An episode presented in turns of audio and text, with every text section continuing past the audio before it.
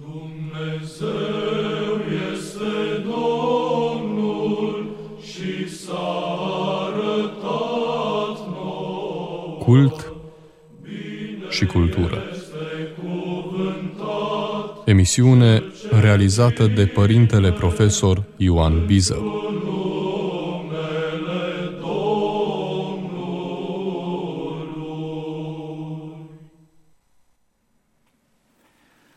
Dragi ascultători, așa cum știm de câțiva ani buni deja, la mijlocul lunii ianuarie românii de pretutindeni sunt chemați să conștientizeze mai adânc dimensiunea culturală a istoriei neamului lor, adică secvențele cele mai nobile, cele mai frumoase, cele mai înălțătoare și cele mai rodnice în plan spiritual ale devenirii lor ca popor. Se înțelege că ziua de 15 ianuarie a fost rânduită ca sărbătoare oficială a culturii române, datorită faptului că în această zi facem pomenire de venirea pe lume a lui Mihai Eminescu. Acest fapt s-a petrecut în 1850. Uh, Desigur, Mihai Eminescu ne este cunoscut tuturor ca poet. Poetul nostru național, cum îl au rușii pe Pușkin, francezii pe Hugo sau ungurii pe Petiofi, să zicem. Însă Eminescu a fost, Eminescu a fost și un publicist de mare cuprindere intelectuală și un foarte bun observator și judecător al evenimentelor epocii sale, evenimente care au marcat nu numai destinul românilor, ci și al întregii Europe. Este suficient să ne gândim, de pildă, la războiul ruso-turc de la 1877, când uh, principatele române și-au câștigat independența. Un eveniment asupra căruia Eminescu s-a oprit, uh, l-a comentat, l-a judecat, în fine, și altele și altele, ce se întâmpla în capitala Imperiului Austro-Ungar, ce, se ce s-a întâmplat în Franța, în fine. În cele ce urmează doresc să vă rețin atenția cu câteva deschideri în universul impresionant, al, absolut impresionant, copleșitor al publicisticii lui Mihai Eminescu. Aceasta însemnând activitatea lui ca ziarist. Pentru început vom reține că se poate vorbi despre trei perioade a travaliului eminescian în acest sens – am folosit cuvântul travaliu sau trudă, deoarece am dorit să subliniez faptul că Mihai Eminescu a trudit până la epuizare în activitatea sa de publicist sau ziarist.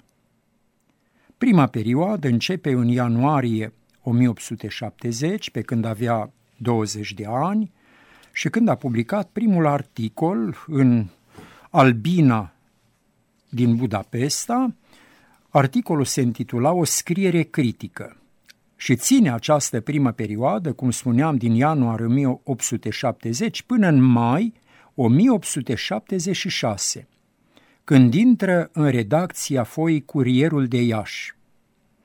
În această primă perioadă a activității sale de ziarist, și care corespunde sau care poate fi numită epoca studiilor universitare, la Viena, așa cum știm, Eminescu a colaborat la publicațiile românilor din Imperiul Austro-Ungar în mod deosebit.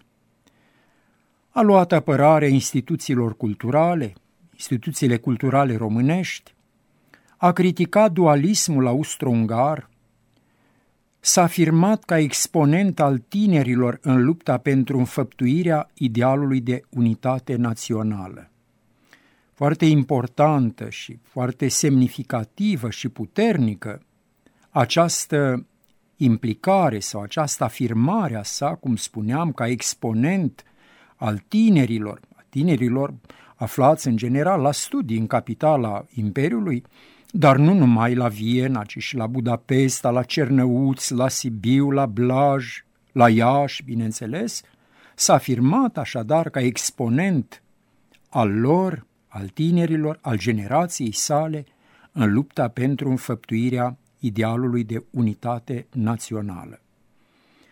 A scris în această primă perioadă, cum ziceam, perioada 1870 ianuarie până în mai 1876, a scris mai multe articole, nu foarte multe, dar a scris mai multe articole pe teme culturale. Unele dintre ele au fost preluate ca editoriale de orientare politică, a formulat, a cristalizat și a publicat și anumite apeluri către public, către cititori, cititorii români, pentru solidaritate națională.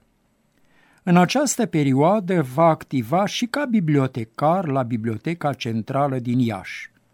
În vremea aceea, a fi bibliotecar, mai ales și în cazul de față, Biblioteca Centrală din Iași sau din București, să zicem, era un lucru foarte important. Ne aducem aminte că în urmă cu câțiva ani, un politician tânăr uh, s-a afirmat frumos, în fine, era un bun vorbitor și la un moment dat uh, președintele de atunci era în concurență pentru un nou mandat, în fine, președintele și cu tânărul respectiv l-a luat în derâdere spunând că este un simplu bibliotecar, iar tânărul respectiv s-a jenat pentru aceasta și s-a s-a, s-a a spus, în fine, că a făcut studii serioase, în fine. Așadar, în vremea, în vremea aceasta la care ne referim, am zis perioada ianuarie 1870, mai 1876, a fi bibliotecar și mai ales la o bibliotecă centrală, cum a fost cazul Bibliotecii Centrale din Iași, era o activitate sau un statut intelectual, social, cultural foarte important. Vom reține faptul că publicistica din această perioadă, publicistica înseamnă articolele de ziar, ca să ne fie mai ușor de înțeles. Publicistica din această perioadă a fost redusă, adică nu a scris și nu a publicat multe articole și de asemenea a avut un caracter cărturăresc. E și firesc lucrul acesta de vreme ce ne aflăm în perioada perioada, în epoca studiilor universitare la Viena. Cu toții știm că atunci când suntem tineri, articolele noastre sau studiile noastre dorim să fie cât mai bine argumentate, cât mai culturale, cât cu mai multe note, cu mai multă bibliografie, cât mai savante, în fine. Cea de-a doua perioadă a travaliului eminescian în lumea aceasta a publicațiilor începe în data de 19 mai 1876, când a intrat ca redactor la Curierul de Iași. Curierul de Iași era o foaie, un zia, o foaie, mai bine zis, o publicație care apărea de trei ori pe săptămână, era o publicație oficială a primăriei orașului Iași. Și această perioadă, cea de-a doua, am zis că începe la data de 19 mai 1876, când Mihai Eminescu intră ca redactor la Curierul de Iași și ține până în ultima săptămână din octombrie 1877, când părăsește redacția foii Ieșene. Această publicație oficială, ziceam Curierul de Iași, apărea de trei ori pe săptămână și avea patru pagini. Dintre cele patru pagini, una singură era rezervată problemelor neoficiale. Celelalte trei, adică primele trei pagini, erau rezervate, erau dedicate problemelor oficiale ale, comuni- ale comunității, adică ceea ce publică o primărie. Ceea ce vom sesiza atunci când și trebuie sesizat și reținut atunci când vorbim despre publicistica lui Mihai Eminescu, adică travaliul, munca sa ca ziarist, este faptul că faptul că el avea o concepție sau și-a format și-a cristalizat o concepție despre menirea ziarelor care concepție este de fapt aceea a înaintașilor săi, Gheorghe Asachi, Cogălnicianu, Alexandrii, Negruții, bineînțeles, care făceau din publicațiile lor organe de presă cu caracter enciclopedic. Cu alte cuvinte, în pagina aceea, singura care era rezervată problemelor neoficiale, am zis, publicația apărea de trei ori pe săptămână, publicația numită Curierul de Iași, în pagina aceea, așa cum au făcut înaintașii săi Gheorghe Asachi, Cogălnicianu, Alexandri Negruții, Mihai Eminescu a introdus, a publicat articole, materiale cu caracter enciclopedic. Cu alte cuvinte, îi informa pe cititori, în cazul de față comunitatea, societatea românească din Iași, despre toate problemele pe care respectiva comunitate trebuia sau era interesată să le afle, să se informeze. Bineînțeles, dânsul punea accent deosebit pe aspectul cultural al vieții. Pe acea singură pagină s-a afirmat în calitatea sa de cronicar de politică externă, adică informa pe eșeni ce se întâmplă în lume, dar și politică internă, mai ales chestiunile de partid, partidele care se uh, și uh, tot, tot ce ține de politica internă, bineînțeles spunea uh, foarte mult accent pe cultură, dar publica și cronică dramatică, cronică artistică, ce se întâmplă într-un oraș. În cazul de față este vorba despre Iași. În curierul de Iași putem vedea putem sesiza foarte bine ce poate realiza un om genial cu mijloace materiale reduse și într-un spațiu tipografic restrâns. Am zis o pagină de ziar de trei ori pe săptămână. Vom reține de asemenea diversitatea problemelor, seriozitatea și buna informare, modul de a polemiza în problemele controversate, chestiuni de politică mai ales. Aici Mihai Eminescu s-a afirmat în calitatea sa de, cum ziceam, de cronicar de politică externă, tot ce se întâmpla în plan european și știm bine că în vremea respectivă toată Europa fierbea. În plan cultural, bineînțeles, în plan dramatic, știm bine că iubea foarte mult teatru, nu insist asupra acestui fapt că multora vă este cunoscut. Urmează cea de-a treia și ultima perioadă a activității sale de publicist, om de ziar. Începe în octombrie această perioadă, cum spuneam, în octombrie 1877, când intră în redacția cotidianului Timpu, la București, și ține până în iunie 1883, când are loc, să zicem așa, prăbușirea sa intelectuală, când nu se mai manifestă de plin în orizontul conștiinței de sine. A intrat, Mihai Eminescu a intrat la ziarul Timpul din București, acolo a fost chemat de către Ion Slavici, ca simplu redactor. Așa era și Ion Slavici. În momentul respectiv, dânsul Ion Slavici l-a chemat la București, apoi a ajuns în fruntea ziarului ca redactor șef, în final a ocupat postul de prim redactor. Cu alte cuvinte, pur și simplu conducea acest ziar, ziar celebru în epocă. La început și-a asumat sarcina de a face cronică de politică internă. S-a ocupat însă și de evenimentele internaționale, dar și de mișcarea culturală.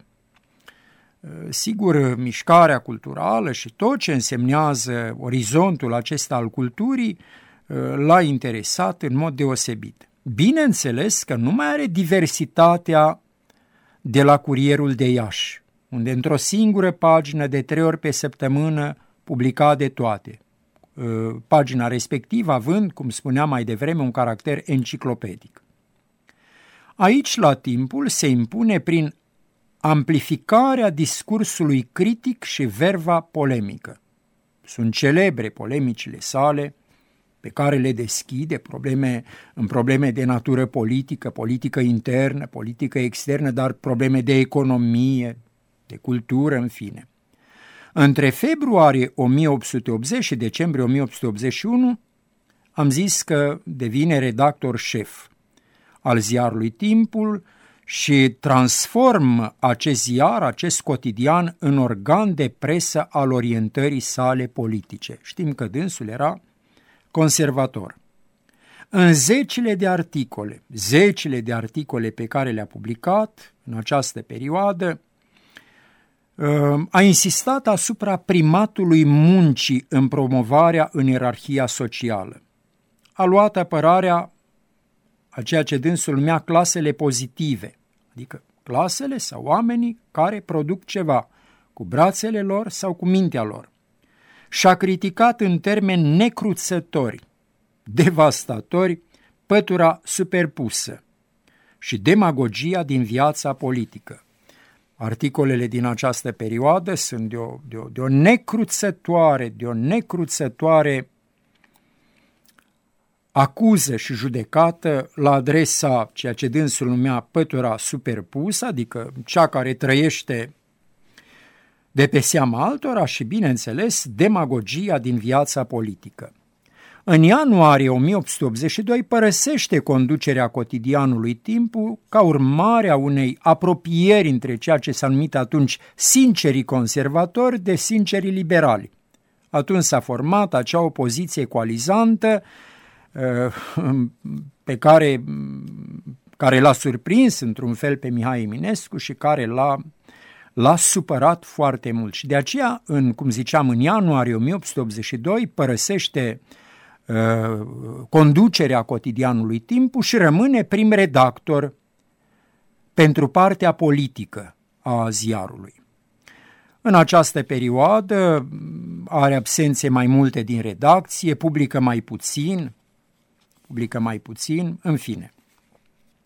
Sigur apare întrebarea aceasta de unde știa Mihai Eminescu atât de multe lucruri.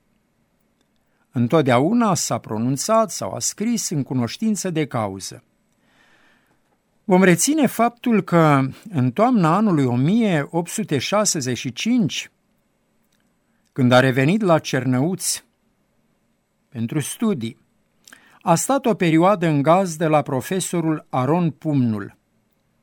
Acesta avea două căsuțe, într-una locuia dânsul și într-o alta își avea biblioteca, o bibliotecă impresionantă pentru vremea de atunci și de asemenea îi găzduia pe unii elevi sau studenți care nu aveau, nu aveau posibilități de întreținere la Cernăuți. Ținem seama de faptul că în vremea respectivă, potrivit legii, elevii și studenții nu aveau voie să întrețină biblioteci personale. Și tocmai de aceea Tinerii studioși care doreau să citească, să știe mai mult decât li se preda la școală, apelau la bibliotecile publice sau la bibliotecile profesorilor mai înzestrați și mai generoși. În cazul de față, ă, Mihai Eminescu nu apelează la biblioteca lui Aron Pumnul, celebrul profesor de la Cernăuți.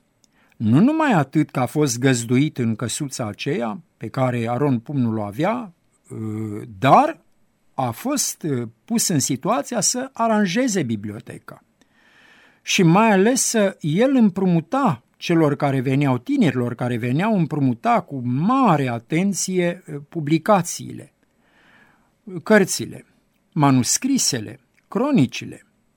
Acum, în această perioadă, a citit mai ales cronicile și ceasloavele cele vechi ale neamului românesc.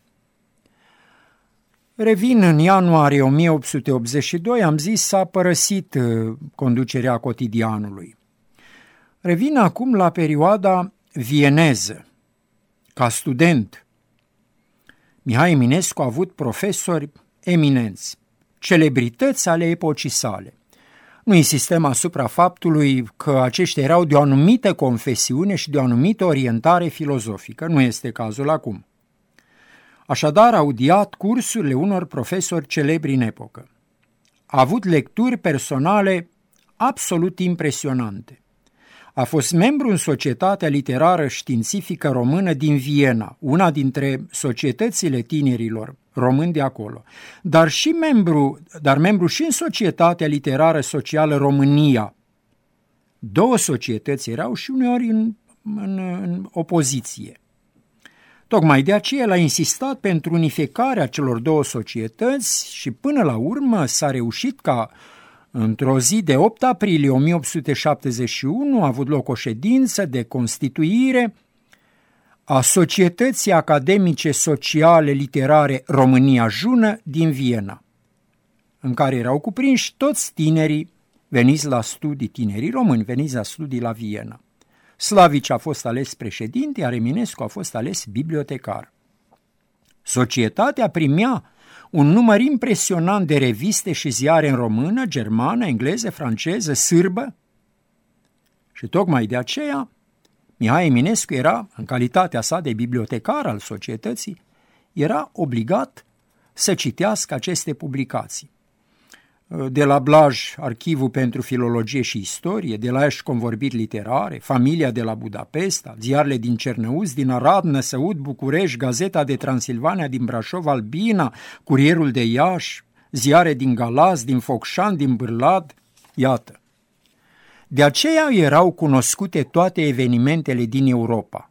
Se informa asupra realităților sociale și politice din Transilvania în mod deosebit Sigur, avea mulți prieteni, mulți colegi din Transilvania. Transilvanenii, ca și cei din zona Bucovinei, când mergeau la studii înalte, luau calea Vienei, bineînțeles.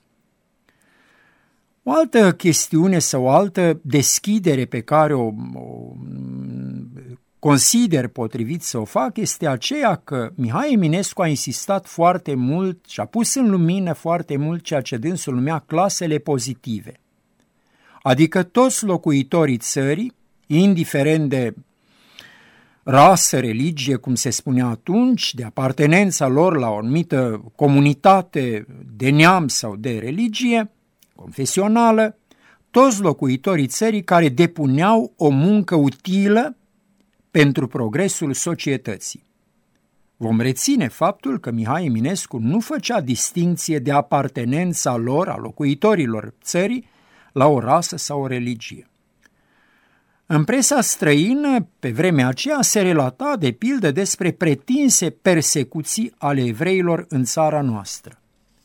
Oreminescu, cunoscând foarte bine realitatea din, din cazul nostru, Moldova, de acolo veneau astfel de, astfel de articole publicate în ziarele de limbă germană mai ales, Eminescu a luat atitudine cu mărturii care nu puteau fi contestate. Trimise acele mărturii la redacțiile ziarelor respective. Cunoștea foarte bine limba germană. Cunoștea foarte bine vechiul scris românesc și manifesta o grijă specială pentru salvarea lui de la dispariție. În toată activitatea lui de ziarist, de publicist, insistă asupra acestui acestui orizont înalt, nobil al culturii române.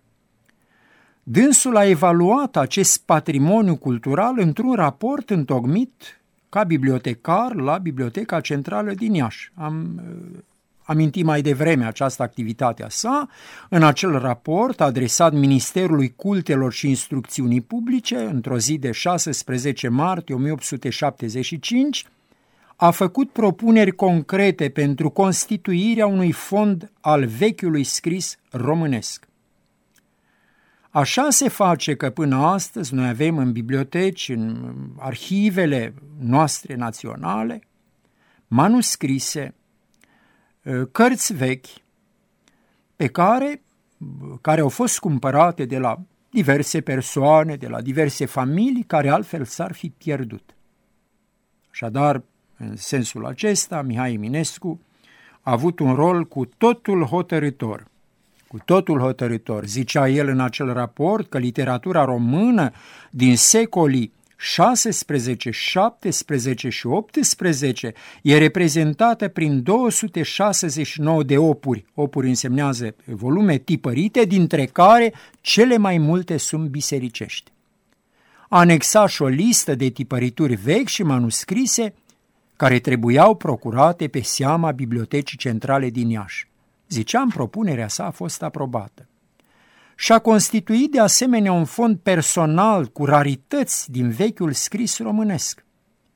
când marele cărturar evreu Moses Gaster a folosit manuscrise din biblioteca lui Eminescu la întocmirea tratatului Literatura Populară Română 1883 și Crestomație Românească 1891, ziceam, s-a folosit de multe manuscrise pe care le avea numai poetul Mihai Eminescu.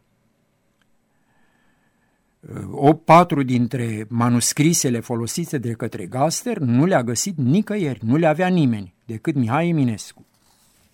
În perioada eșană a avut legături strânse de asemenea cu un alt cărturar evreu, acel Tictin, uh, filolog important, cunoscut pe plan european și pe care l-a sprijinit în munca de întocmire a primului dicționar româno-german.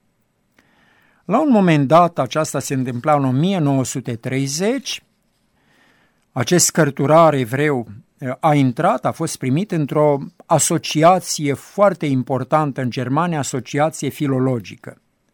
Iată declarația sa pe care o face în timpul alocuțiunii pe care trebuia să o rostească la reuniunea acelei asociații filologice din Germania. Am zis 1930. El, este vorba despre Mihai Eminescu, el m-a inițiat în literatura română de la începuturile ei și prin el am cunoscut limba poporului, limba cărei importanță încă nu era apreciată pe atunci decât de puțini. Lecturile făcute împreună cu Eminescu și explicațiunile pe care mi le-a dat cu această ocazie acest excelent cunoscător al limbii sale materne mi-a prilejuit o mulțime de constatări lexicografice, gramaticale, literare și istorice pe care le-am înregistrat pe fișe. Mihai Eminescu considera, și asta se vede foarte bine și în um, articolele sale de ziar, considera că limba română este o limbă staționară în structura și elementele ei fundamentale și nu putea fi silită să producă ramuri noi. Aici el intră într-o dispută cu așa zis, ziși latiniști. Zice el la un moment dat, într-un articol publicat în august 1877, limba noastră nu e nouă, ci din contra veche și staționară. Ea e pe deplin formată în toate părțile ei. Ea nu mai dă muguri și ramuri nouă și a o silnici să producă ceea ce nu mai e în stare înseamnă a abuza de dânsa și a o strica. Pe de altă parte, veche fiind, ea e și bogată pentru cel ce o cunoaște, nu în cuvinte, dar în locuțiuni, căci la urma urmelor e indiferent care sunt apucăturile de care se slujește o limbă, numai se poate osebi din fir în păr gândire de gândire. Un singur cuvânt alăturat cu altul are alt înțeles. Acest articol, din care am uh, luat pasajul respectiv, am zis, a fost publicat în august 1877 în uh, Convorbiri literare. Uh, acțiunea de așa zise purificare a limbii române întreprinsă de latiniști, în mod deosebit de către cei de la Blaj, dar nu numai de către ei și cei de la Sibiu, se dovedea greșită de vreme ce cuvintele slavonești și de alte origini erau deja asimilate în limbă. Latiniștii izgoneau cuvintele și le înlocuiau cu altele create de către ei. Ce aș mai dori să sesizăm, anume că între 1876 și 1877, Eminescu a citat în articolele sale publicate în ziare din România, din Imperiul Austro-Ungar, în fine, a citat aproape o sută de publicații românești. Comentariile lui pe marginea acestor publicații rămân texte de referință până astăzi. Atenție, unele dintre aceste publicații nu mai există nici măcar în biblioteci. A citat de asemenea aproape o sută de publicații străine cu precădere în limba germană. Este absolut impresionant lucrul acesta. Le-a consultat direct în timpul studiilor la Viena, la Berlin. Ehm, sigur, cât a funcționat ca bibliotecar, conducând cabinetul de lectură al Societății România Jună de la Viena, comitet care primea principalele ziare germane iar la Iași le frecventa, a frecventat, atenție, consulatul Imperiului Austro-Ungar, care știm bine că orice consulat primește ziarele din, din țara respectivă. A tradus un număr impresionant de texte, mai ales din germană, pe care le integra în comentariul său. Iată așadar, cu aceste gânduri sau cu această cu, această des, cu aceste deschidere am venit în fața dumneavoastră pentru că ne aflăm la mijloc de ianuarie. Aș dori să închei cu faptul că aici la Cluj am avut doi eminescologi eminenți. Unul dintre ei s-a numit Gheorghe Bogdan Duică, a trăit între 1866-1934, istoric literar, academician din 1919, profesor universitar și rector al Universității de aici din Cluj, tatăl pictorului Catul Bogdan, cel care a pictat și la catedrala noastră, Pantocratorul și Cina de Taină. Dânsul a scris despre imitatorii ardeleni a lui Eminescu, Eminescu în Ardeal, Eminescu în, Eminescu în Societatea Orientul, Slavi și Eminescu, Macedonski Eminescu și un alt eminescolog eminent, de care sunt apropiat sufletește, este vorba despre doamna Ioana M. Petrescu, fica profesorului istoricului literar Dumitru Popovici.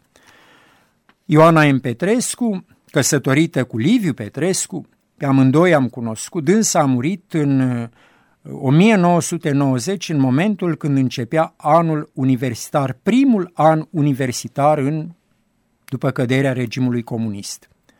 Dânsa a scris, a publicat, soțul ei, profesorul uh, Liviu Petrescu, fi iertat, a publicat un volum foarte frumos, Eminescu, poet tragic, în care doamna M. Petrescu, doamna Ioana, uh, s-a ocupat de modelele cosmologice, de universul paradisiac, de conștiința istorică și drama înstrăinării spiritului intim și de universurile compensative. Iată cu aceste gânduri, cu aceste deschideri, am venit în fața dumneavoastră și aceasta pentru că ne aflăm la mijlocul lunii ianuarie, când românii de pretutindeni de câțiva ani buni sunt chemați să mediteze mai serios la universul culturilor, adică la partea fină, la partea nobilă, la partea, la partea ziditoare în spirit a devenirii lor pe parcursul istoriei, ca neam, ca popor. Sănătate și bucurie tuturor!